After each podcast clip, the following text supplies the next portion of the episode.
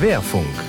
Mit Jerome Brunel und außerdem mit dabei nicht die üblichen Kollegen, die haben heute frei, sondern ich habe heute zwei Studiogäste direkt hier bei mir, nämlich Sabine Constabel. Hallo, herzlich willkommen.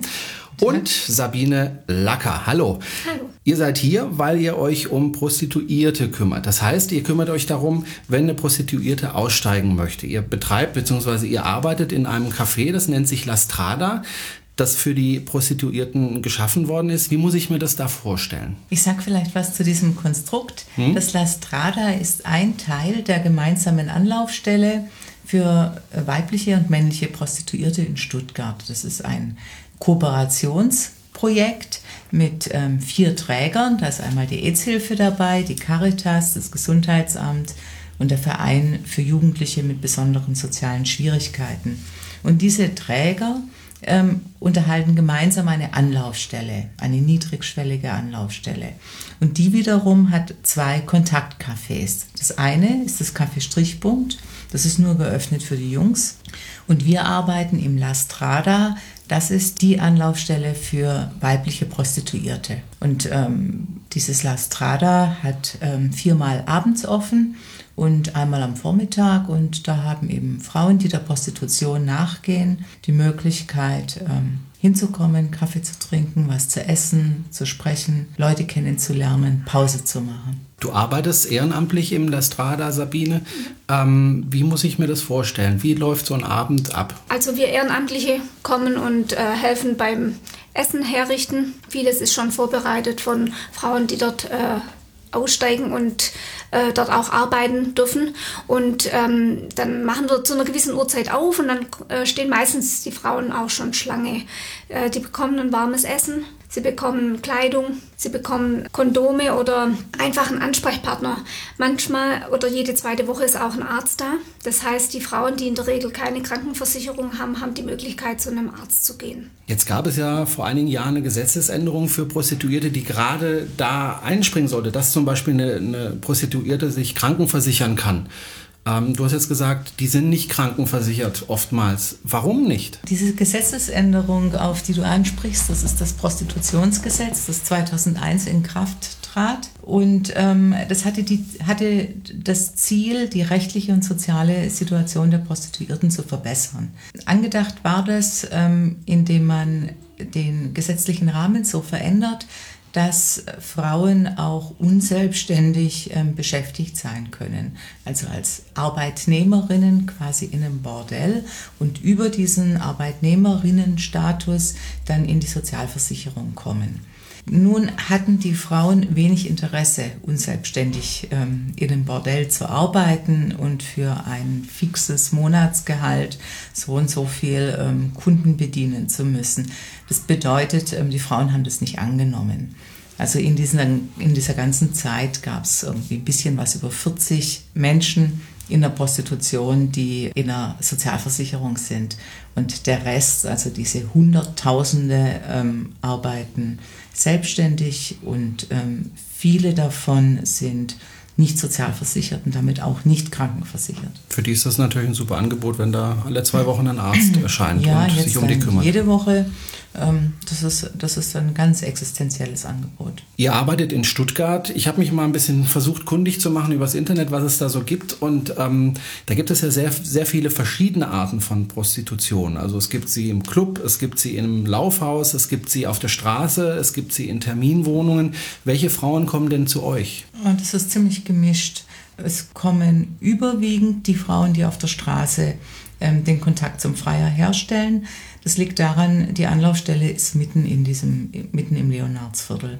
Es kommen genauso Frauen aus dem Hotel.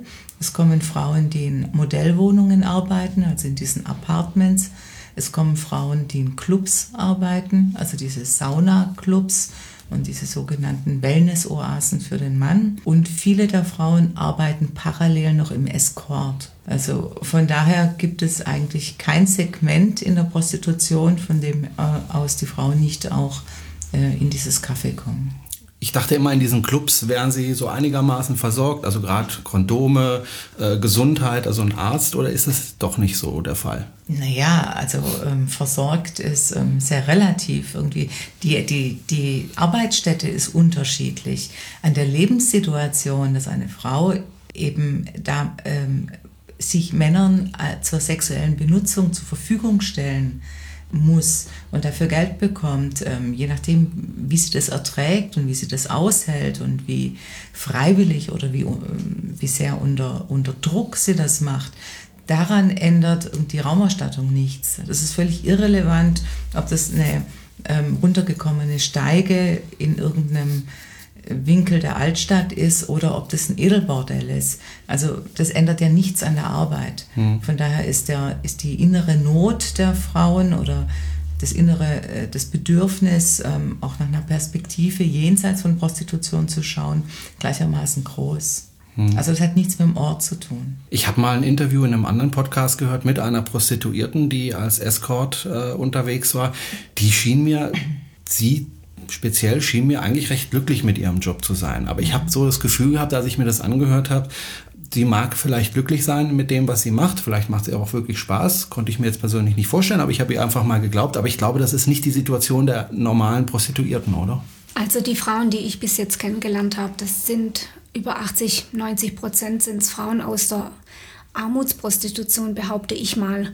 Und die machen das nicht, weil es ihnen Spaß macht, sondern weil sie es machen müssen, weil sie keine andere Alternative haben.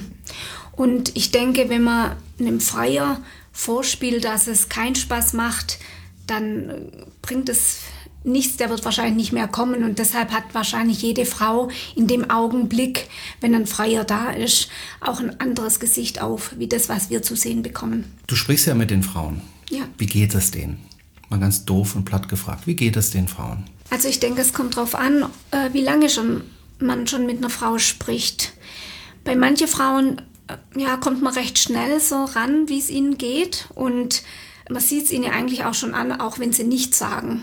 Manche Frauen guckt man in die Augen und man sieht schon richtig Verzweiflung. Und bei manchen Frauen, die haben sich arrangiert mit der Situation. Und es gibt einfach auch Frauen, die sagen, okay, das ist so, das gehört so.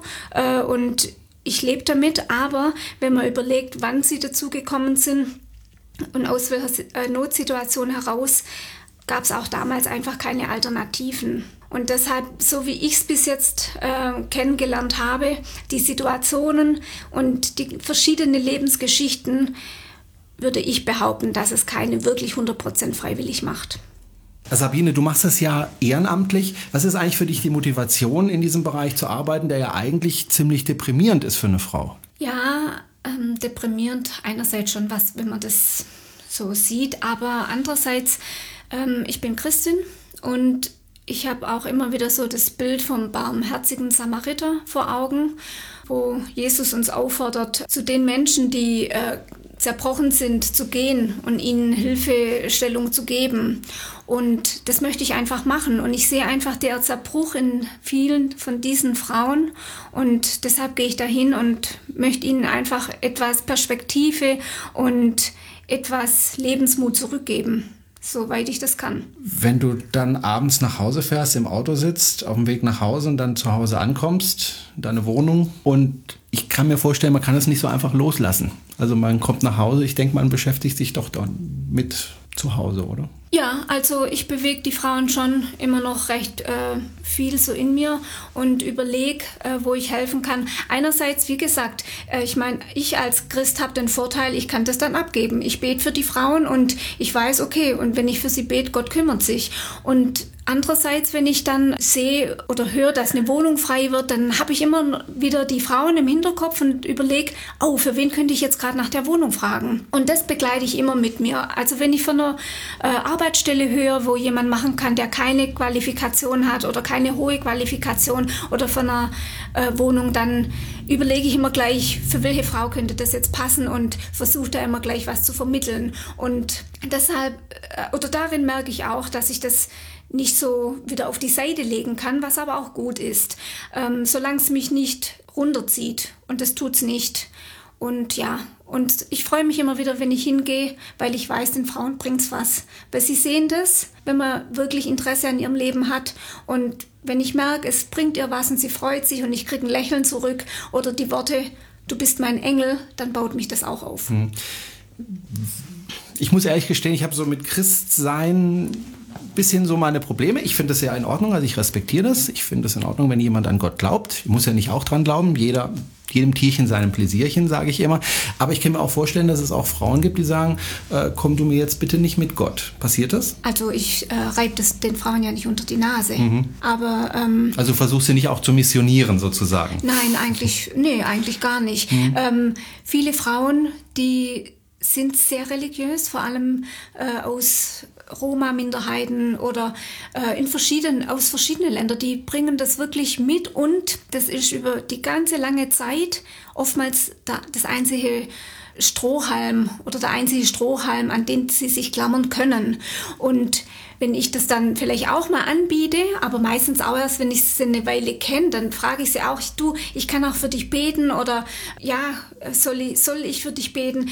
In der Regel war es bisher immer so, dass die Frauen das total freudig angenommen haben. Die haben sich da richtig drüber gefreut und bei denen, die das jetzt wissen, dass ich Christ bin, die kommen auch immer wieder auf mich zu und sagen, oh, könntest du bitte für mich beten? Ich habe hier Schmerzen oder ich habe das Problem oder ja, oder geben mir einfach Gebetsanliegen weiter und das freut mich. Aber andererseits, dass ich da jetzt jemand mal das angeboten hätte und einen vor den Latz geknallt gekriegt hätte, das kam noch nie vor. Ich gehe da eigentlich auch sehr sensibel damit um und ich bin nicht zum Missionieren dort, sondern generell, um meine Hilfe anzubieten.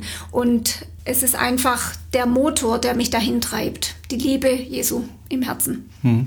Gibt es denn auch Frauen, die dieses Hilfsangebot auch ablehnen, die sagen, nee, ich komme gerne hier ins Café, da kann ich auch mit Leuten quatschen, aber lass mal. Wie gesagt, das wird ja nicht so offensichtlich angeboten. Mhm. Das ist jetzt, wenn ich eine Frau zum Beispiel als Patin begleite und ich merke, es geht ihr schlecht und ich biete das an, dann wurde es noch nie abgelehnt. Aber jetzt im Café das öffentlich machen, dass ich da jetzt für die Frauen bete, das mache ich gar nicht. Es ist einfach eher so etwas, das nebenher passieren kann, wenn es passt. Und dann passt es in der Regel auch immer.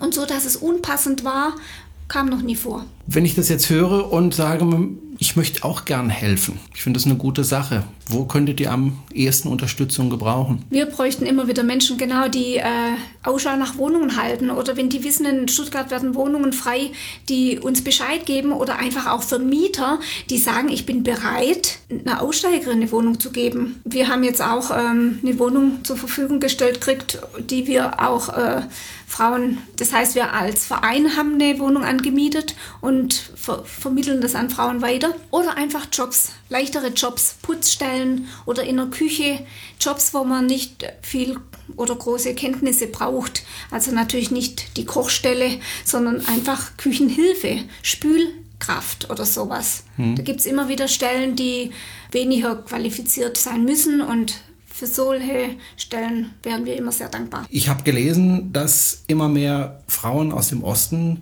hierher nach Deutschland kommen und dort als Prostituierte zu arbeiten, aus Bulgarien, aus Rumänien. Kommen die auch zu euch? Ja, überwiegend. Oder sehr viele davon, ja. Dann gibt es ja auch ein sprachliches Problem, oder? Also wir haben ja auch Dolmetscherinnen in verschiedenen Sprachen. Bulgarische, ungarische Frauen, die an diesen Abenden auch da sind, falls es Probleme gibt mit der Übersetzung. Manche Frauen können Deutsch, zumindest ein paar Wörter, sodass man sich verständigen kann, aber es gibt Dolmetscherinnen. Dieses Gesetz, was wir vorhin schon angesprochen haben, wurde ja damals so ein bisschen gefeiert. Jetzt haben die Prostituierten ihre Freiheit und ihre Rechte. Jetzt sind wir ein paar Jahre später, es wird wieder über dieses Gesetz diskutiert, schon seit vielen Monaten, soll ja auch geändert werden wieder. Wie seht ihr eigentlich das Gesetz? So aus eurer Erfahrung heraus? Naja, die Ziele dieses Gesetzes wurden eben nicht erreicht. Also weder hat sich die soziale Situation der Prostituierten verbessert, noch die rechtliche. Also ein großer Schritt in diesem Gesetz war ja die Abschaffung der Sittenwidrigkeit. Damit sollte möglich gemacht werden, dass das jetzt wirklich ein Rechtsgeschäft mit Wirkung ist und die Prostituierte theoretisch zumindest und auch praktisch ihren Lohn einklagen kann und sowas. Das ist nie passiert. Gerade fragen, ist das überhaupt schon mal passiert? Nie. Aber damit wurde eben der Zugang auch eröffnet in eine abhängige Beschäftigung. Irgendwie man musste dieses Geschäft erstmal legal machen. Und das hat ganz viele Auswirkungen gehabt. Und die meisten Auswirkungen hatte es in dem Bereich, wenn es darum geht, Prostitutionsstätten zu bauen und zu eröffnen, also Bordelle neu zu machen.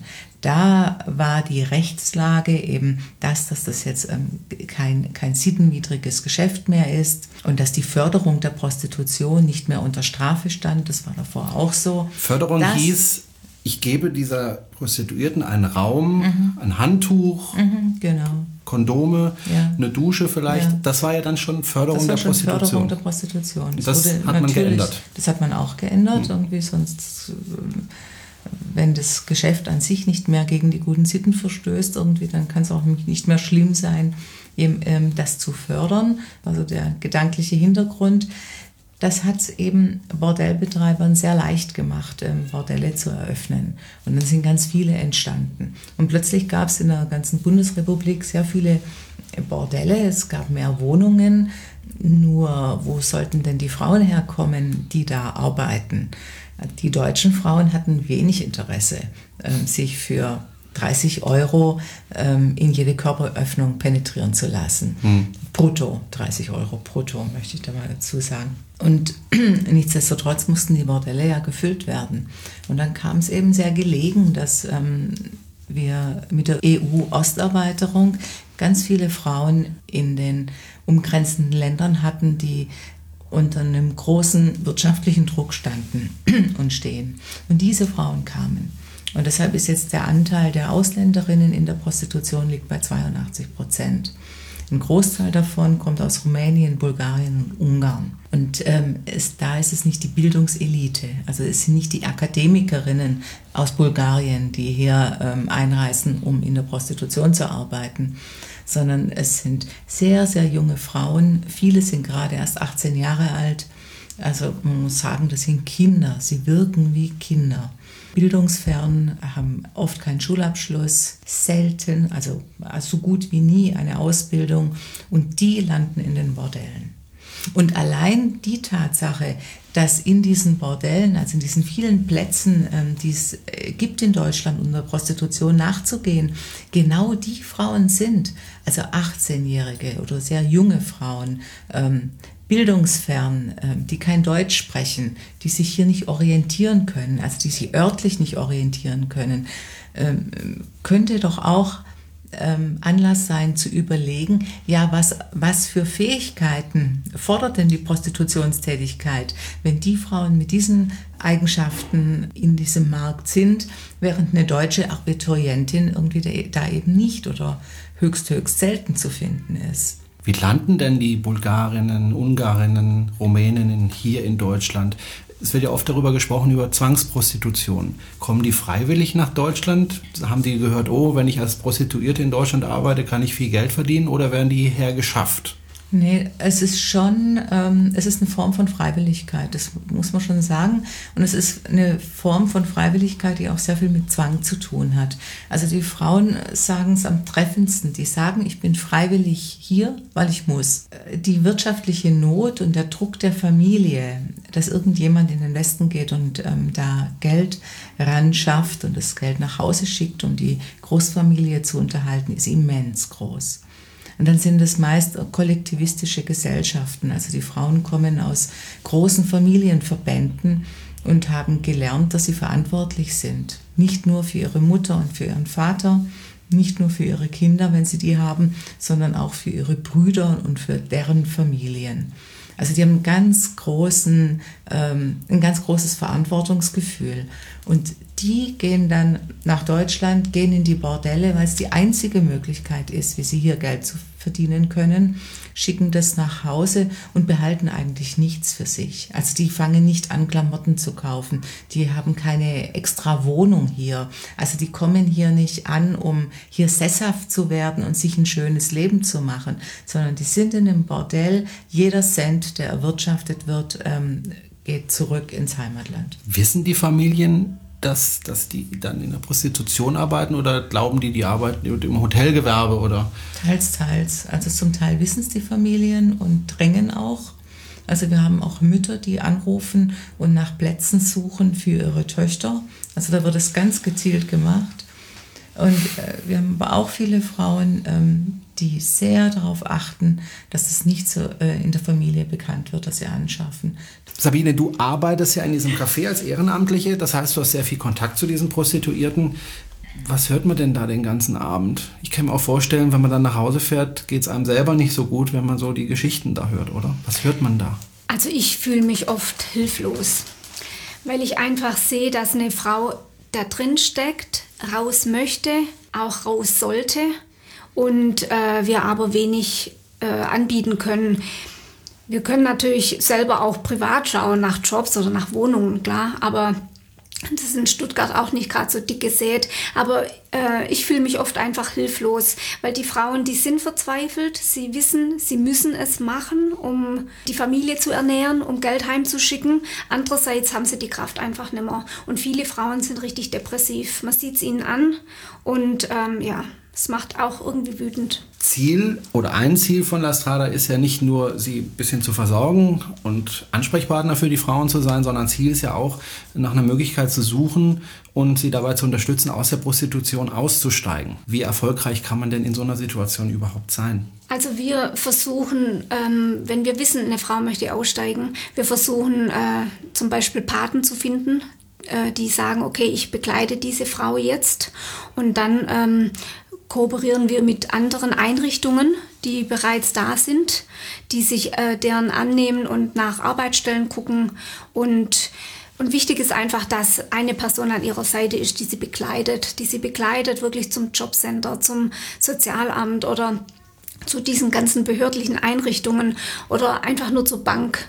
Und wenn eine Frau jemanden an der Seite hat, dann fällt es ihr einfach leichter, weil sie kommt oftmals nicht klar mit den ganzen Institutionen, und es stärkt sie auch einfach persönlich, weil sie weiß, die Person, die ist für mich da und sie hilft mir, weil sonst würden sie es nicht wagen, weil sie nicht wissen, wo sie anfangen sollen, weil sie nicht wissen, an wen sie sich wenden sollen, und das ist schon mal ein guter Anfang, und so schaffen wir es auch, immer wieder Frauen rauszuholen. Du hast Paten angesprochen, wer sind diese Paten? Könnte ich auch Pate sein oder sind das eher Frauen? Also Paten sind in der Regel Frauen. Bei Frauen, wenn Männer aussteigen, wäre es natürlich besser, wenn es ein männlicher Pate wäre. Aber es sind Frauen, die einfach das auf dem Herz haben und so eine Frau begleiten wollen. Wenn ich irgendwie zum Ausstieg noch was sagen kann. Wir haben in Stuttgart ein ganz facettenreiches Hilfesystem für Frauen in der Prostitution. Also es gibt ein Projekt bei einem Frauenprojekt, irgendwie, das heißt Plan P, und es macht nichts anderes, als Frauen in den ersten Arbeitsmarkt zu vermitteln. Zu Frauen, die in der Prostitution waren, mit denen Bewerbungen zu schreiben. Irgendwie, das ist ein Projekt, das einen Kontakt zu Arbeitgebern herstellt und da eben so das Bindeglied ist, damit Frauen eine Perspektive jenseits der Prostitution haben. Es ist so wichtig für Frauen, die in der Prostitution sind, also für diese ganzen Osteuropäerinnen, die ja den Großteil ausmachen, dass die in Arbeit gehen. Also die können nicht einfach aussteigen, indem sie zu einem Sozialamt gehen oder zum Jobcenter und sagen, so, und jetzt will ich nicht mehr in der Prostitution arbeiten, besorg mir mal ein Zimmer, oder die wohnen ja im Bordell, ne? Also die sind ja, wenn sie da nicht mehr die Miete zahlen können, sind sie in einem Atemzug irgendwie, sind sie obdachlos und mittellos. Also die haben ja gar nichts. Denen bleibt eben dieser Weg verschlossen. Die einzige Möglichkeit, wie sie hier ins Hilfesystem kommen, ist über Arbeit. Die müssen tatsächlich irgendwo eine andere Arbeit annehmen und darüber ihren Lebensunterhalt bestreiten. Und wenn sie dann Arbeitnehmerinnen sind, dann können sie zum Jobcenter gehen. Also dann ist das Jobcenter auch für sie zuständig, weil dann sind sie Arbeitnehmerinnen und hilft dann weiter mit allem, was so um sie herum an Hilfen notwendig ist. Und für diesen Weg, also den Frauen aus dem Bordell in den Arbeitsmarkt zu führen, das ist enorm zeitaufwendig in der Betreuung. Und da haben wir dieses Patinnen-System. Also Frauen, die da an der Seite von diesen ehemaligen Prostituierten sind, mitgehen zur Krankenkasse, sie da anmelden, mitgehen bei der Arbeitssuche, begleiten irgendwie, wenn sie Probearbeiten, erst die Frauen, die bei diesem ganzen Papierkram, der notwendig ist, um in Deutschland auch bürokratisch anzukommen, das ist ein irrsinniger Aufwand. Also das sind Stunden um Stunden, die man dann auf irgendwelchen Ämtern sitzt und Sachen machen muss. Und da ist das eine ganz, ganz große Chance. Also da kriegt die Frau dann eine Freundin quasi zur Seite, eine wirkliche Patin, die sie dadurch begleitet und die auch bei diesen Rückschlägen da sind. Also die Frauen, wenn die dann zum ersten Mal, was weiß ich, in einer Bäckerei arbeiten oder in einem Putzdienst oder was auch immer wir für Jobs da finden, das ist ja gar nicht so einfach. Also die kennen das ja gar nicht. Also sie wissen nicht, wie verhält man sich da richtig, wie devot muss man sein, wie aufmüpfig darf man sein, wie regelt man Konflikte und all solche Geschichten. Und da eine Person an der Seite zu haben, die an der Hand nimmt und die Mut macht und die berät und die dann quasi so in diese Welt hinein begleitet, das ist eine ganz, ganz große Chance. Und das nehmen die Frauen sehr, sehr gerne an. Und deshalb gelingt es auch so vielen Frauen, aus der Prostitution auszusteigen. Ich habe auch vorhin gesagt, das sind eher bildungsferne Frauen, sehr junge Frauen. Da kann ich mir vorstellen, wenn die auch die Sprache nicht sprechen, das ist echt schwierig, die in Arbeit zu bekommen. Selbst bei einem Putzdienst oder selbst in der Bäckerei kann ich mir vorstellen, dass das schwierig ist. Es gelingt uns ständig. Es gelingt uns bei Frauen, die nur 4 Sätze Deutsch sprechen. Okay. Das ist durchaus möglich. Es ist aufwendig und es braucht viel Arbeitseinsatz, damit es klappt, aber es geht. Also wenn manche der Bulgarinnen sprechen zum Beispiel Türkisch, und wenn eine Frau mit dieser bulgarischen Sprache kann man hier ziemlich wenig anfangen. Das nützt nichts auf dem Arbeitsmarkt. Türkisch geht aber schon ganz gut. Also da fallen irgendwie diese ganzen Reinigungsgeschichten irgendwie in irgendwelchen türkischen Läden oder mit türkischen Arbeitgebern kommen da schon mal in Frage. Das gelingt durchaus. Wir haben ein Hotel, das Zimmermädchen nimmt, und die verlangen so gut wie gar kein Deutsch. Die sagen irgendwie, es geht einfach auch ohne Deutsch irgendwie, das wird gezeigt. Und die Frauen lernen dann ja schnell. Also es ist ja nicht so, dass die dann ewig kein Deutsch sprechen, sondern sie lernen es ja relativ schnell. Aber ich denke mal, als Prostituierte, wir haben es ja vorhin angesprochen, die schicken ja viel Geld in ihre Heimat. Ja, viel ist relativ. 50 € in der Woche ist für die wahnsinnig viel Geld. Für uns ist es nicht so viel Geld. Ich habe es mit manchen Frauen ausgerechnet, die immer gesagt haben, sie können nicht aussteigen, weil eben die Familie dieses Geld braucht. Ne? Da passiert irgendwie im Heimatland immer eine Katastrophe nach der anderen.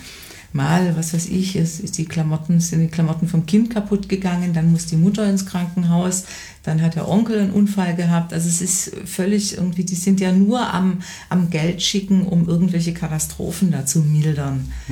Und wenn sie aber nicht mehr arbeiten können, dann erwirtschaften die auch nicht mehr viel Geld. Der Großteil ihrer Einnahmen geht drauf für das Bordellzimmer oder überhaupt für den Unterhalt, dass sie arbeiten können.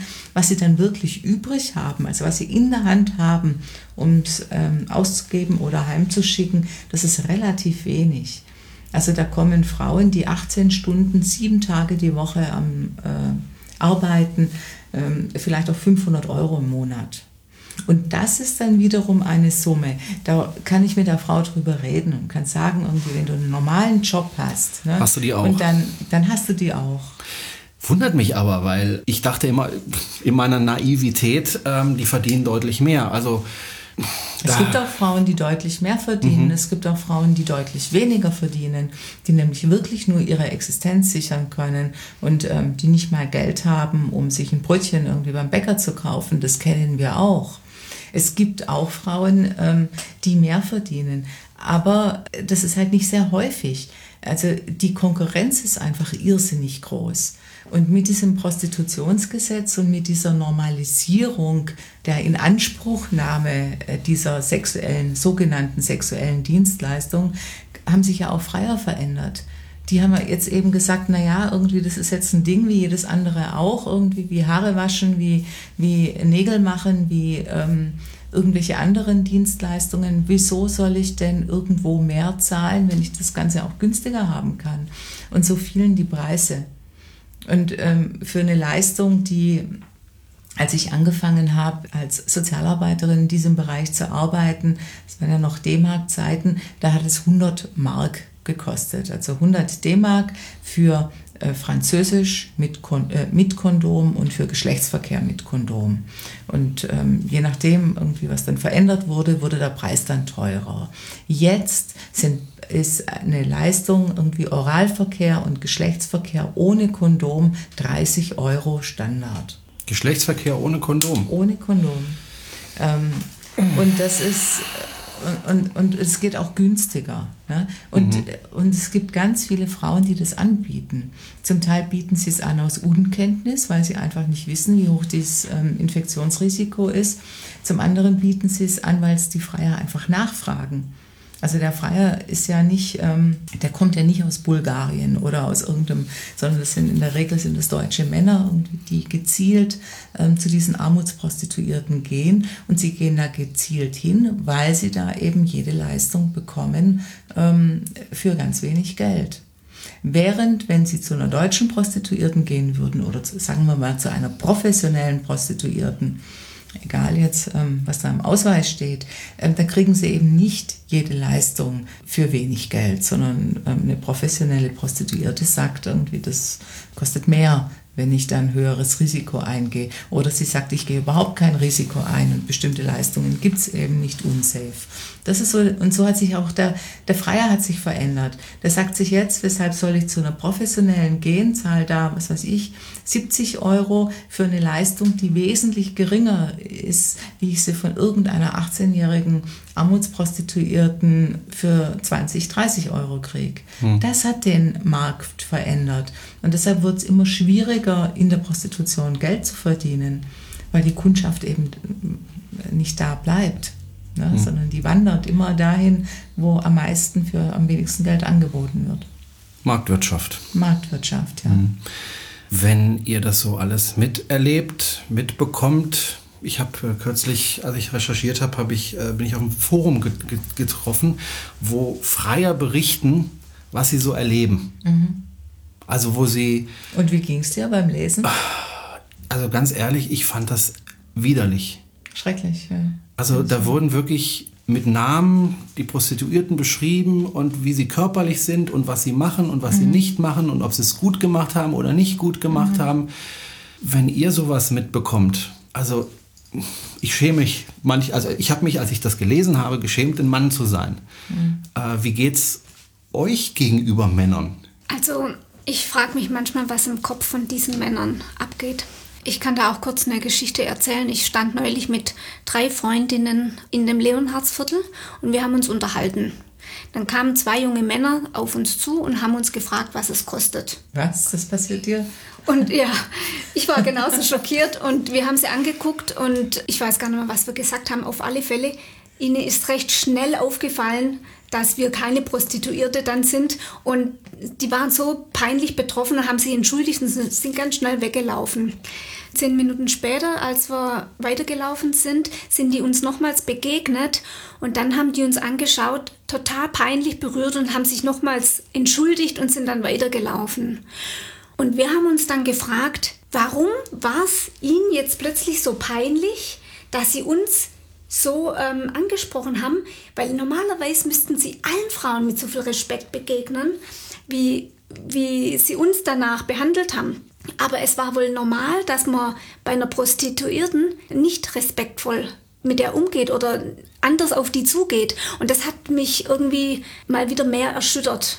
Ich dachte, irgendwas ist da in den Köpfen von den Männern anders. Nur weil die Frau ihren Körper verkauft, haben die einen ganz anderen Blick auf diese Frau und sehen sie als was ganz anderes an. Und mich erschreckt das total. Da sieht man einfach, dass auch so der Respekt fehlt vor diesen Frauen.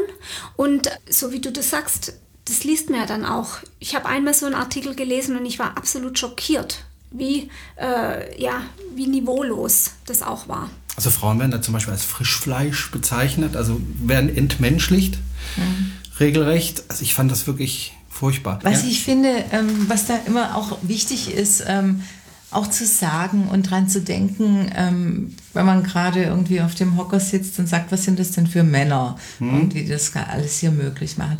Ich denke, es ist nicht der größte Teil der Männer. Das täuscht. Nicht jeder Mann geht zu einer Prostituierten. Aber also, sehr viele. Ja, viele, aber bei weitem nicht jeder. Und ich glaube auch nicht die Mehrheit der Männer. Das halte ich für ein Gerücht. Wenn ich sehe, wer zu den Frauen auf den Straßenstrich geht, wer in die Bordelle geht, dann ist es schon so, dass ich den Eindruck habe, das ist eine bestimmte Gruppe und die kommt immer wieder. Also wie oft warst du denn schon im Bordell? Gar nicht. Aber sollte ich vielleicht mal machen und mir das angucken? Oder eher nicht, oder? Siehst du, also jetzt glaube ich dir, dass du gar nicht warst. Ich kenne viele Männer, die waren auch gar nicht. Und ich kenne viele Männer, wobei ich würde es wahrscheinlich auch nicht zugeben. Ja, aber jetzt sind wir ja quasi unter uns. Ne? Quasi, ja. Ist quasi. Und es gibt ganz viele Männer, für die ist Sexualität geknüpft an das Begehren der Frau.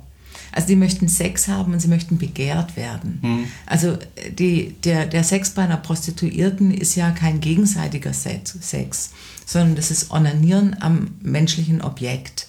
Also da kommt ja kein Begehren zurück. Die Frau will mit dem Mann nicht ins Bett, sondern die möchte sein Geld. Und der Mann hat kein Interesse, von der Frau begehrt zu werden. Also er zahlt ja dafür irgendwie, dass sie sich zur Verfügung stellt. Also das ist ja nichts, was satt macht.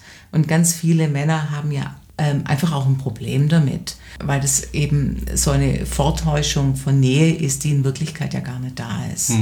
Von daher glaube ich schon. Und es gibt immer mehr Männer, also zumindest begegnen mir die sich darüber aufregen und die sagen, nein, das ist nicht in der männlichen Sexualität verortet, dass man unbedingt irgendwie vögeln muss, weil man sonst krank wird oder sowas.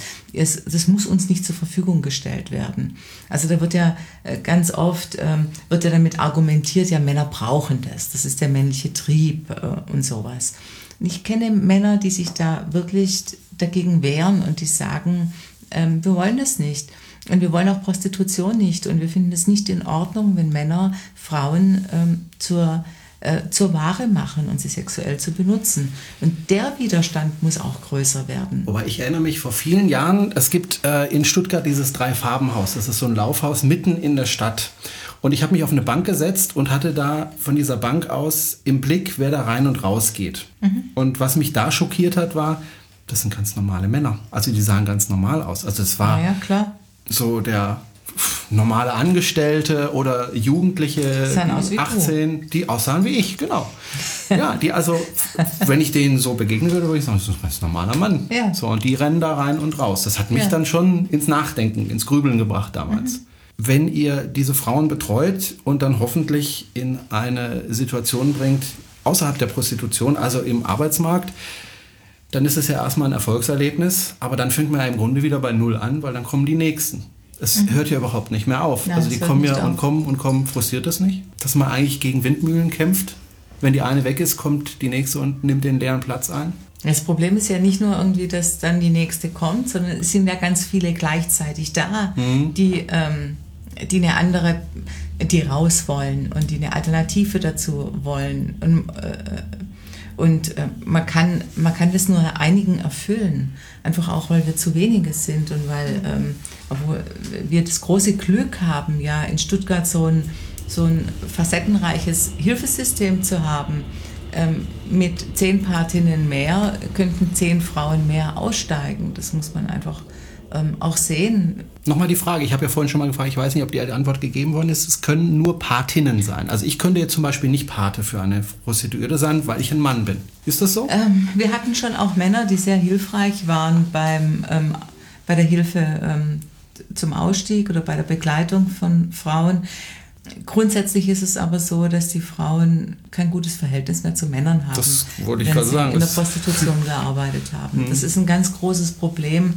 Oder wird dann wieder zum Problem im Arbeitsfeld, weil da eben Männer sind und weil das oft männliche Vorgesetzte sind und die Frauen da wirklich panisch reagieren.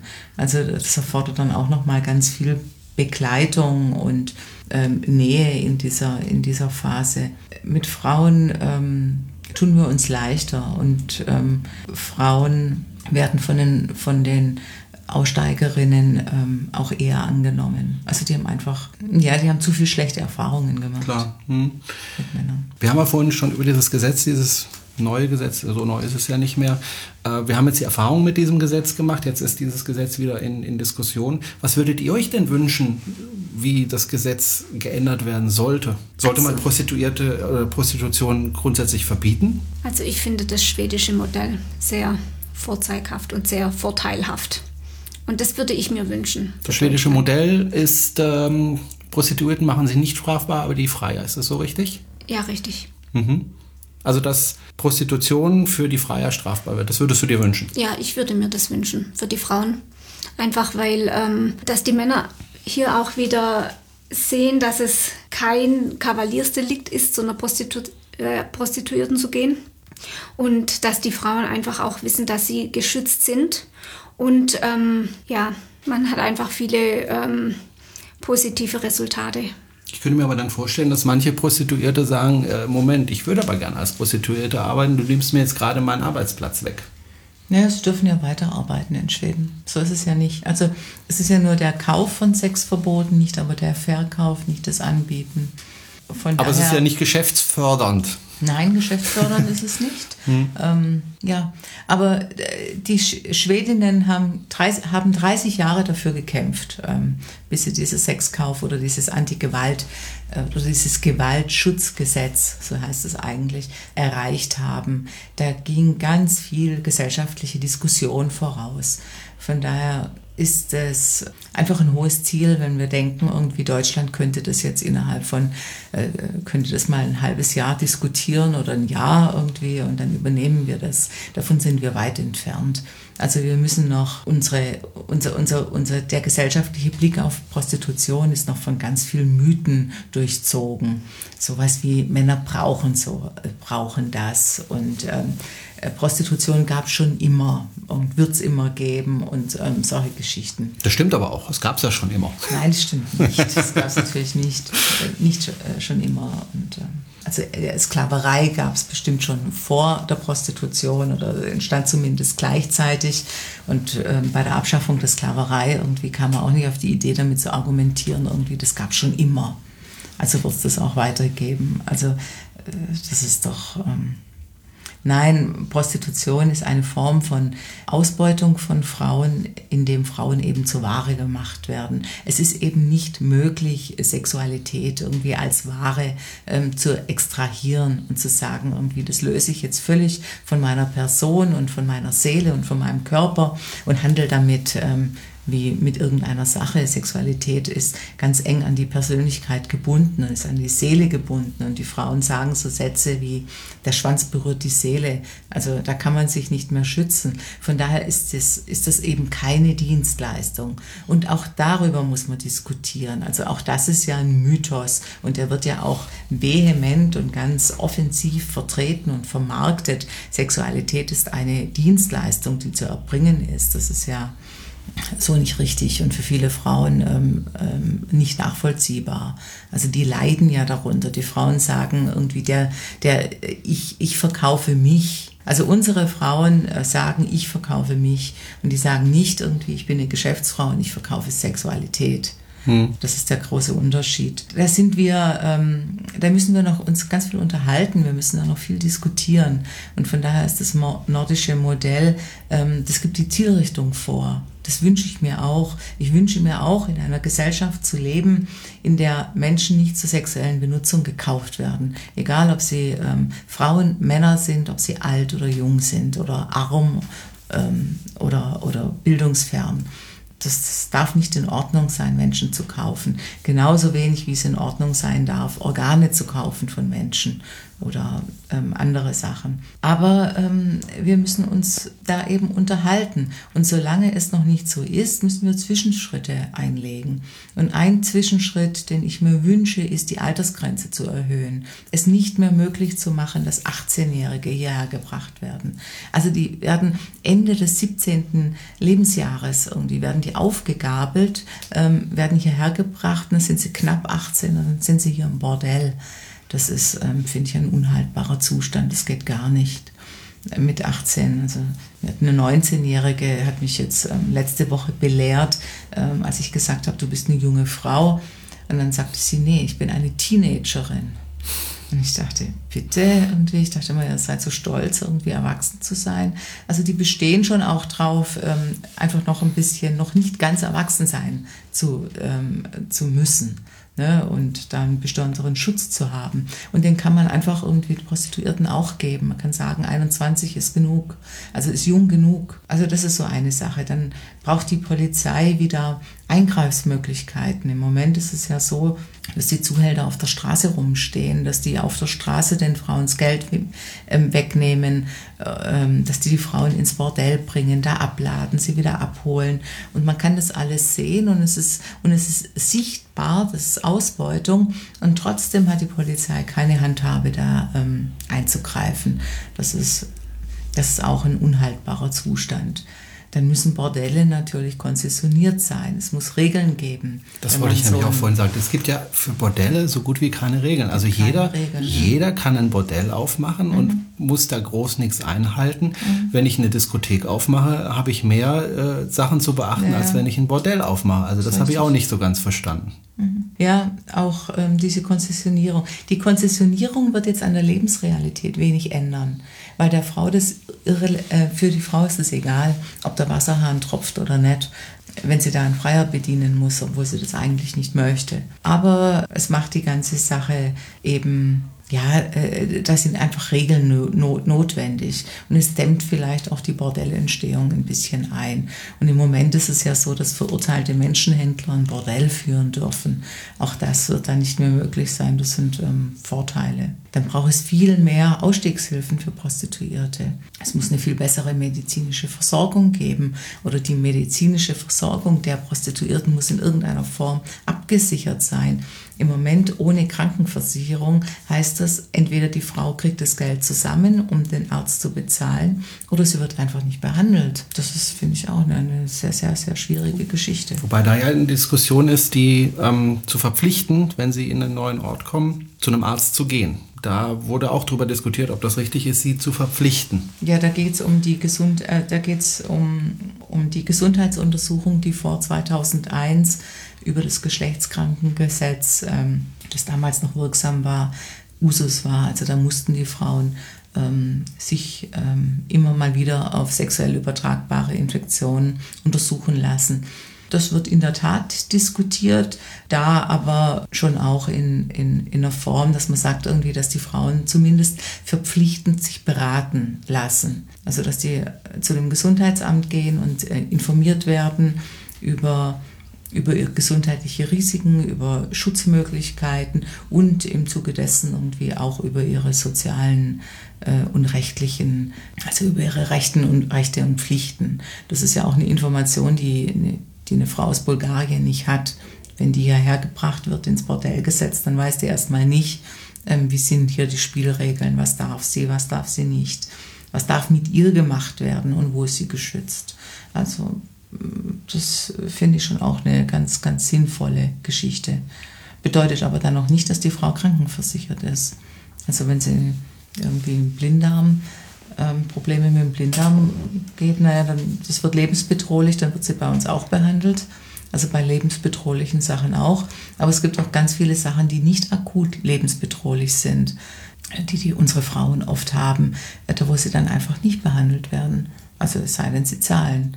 Zahnschmerzen zum Beispiel. Wir Frauen haben ja mit Zahnschmerzen, die dringend da eine Behandlung brauchen. So einfach ist das nicht für die. Eine Sache, die ich nicht verstehe, wieso Freier fordern, ohne Kondom Geschlechtsverkehr mit einer Prostituierten zu haben in Zeiten von AIDS. Und ich habe auch gestern oder heute gelesen, dass die Geschlechtskrankheiten, die es ja auch gibt, jetzt nicht nur AIDS, sondern auch andere, sich verdreifacht haben in den letzten 10 Jahren. Also wer macht denn sowas ohne Kondom mit einer Prostituierten? Aber es wird offensichtlich nachgefragt. Ja, ziemlich oft. Und wenn es nicht Geschlechtsverkehr ist, dann eben Französisch. Aber ohne Kondom bestehen viele drauf. Und solange es keine Kondompflicht gibt, kann die Frau nicht sagen, nee, es ist Pflicht, du musst es machen. Sie kann sich auf nichts berufen. Und viele Frauen müssen es dann einfach machen, weil dann entweder der Zuhälter dahinter steht und sagt, nee, du hast es zu tun. Und wenn es das Gesetz gäbe, dann hat sie einfach etwas, wo sie sich drauf berufen kann. Aber ob es hilft? Das ist die andere Frage, ne?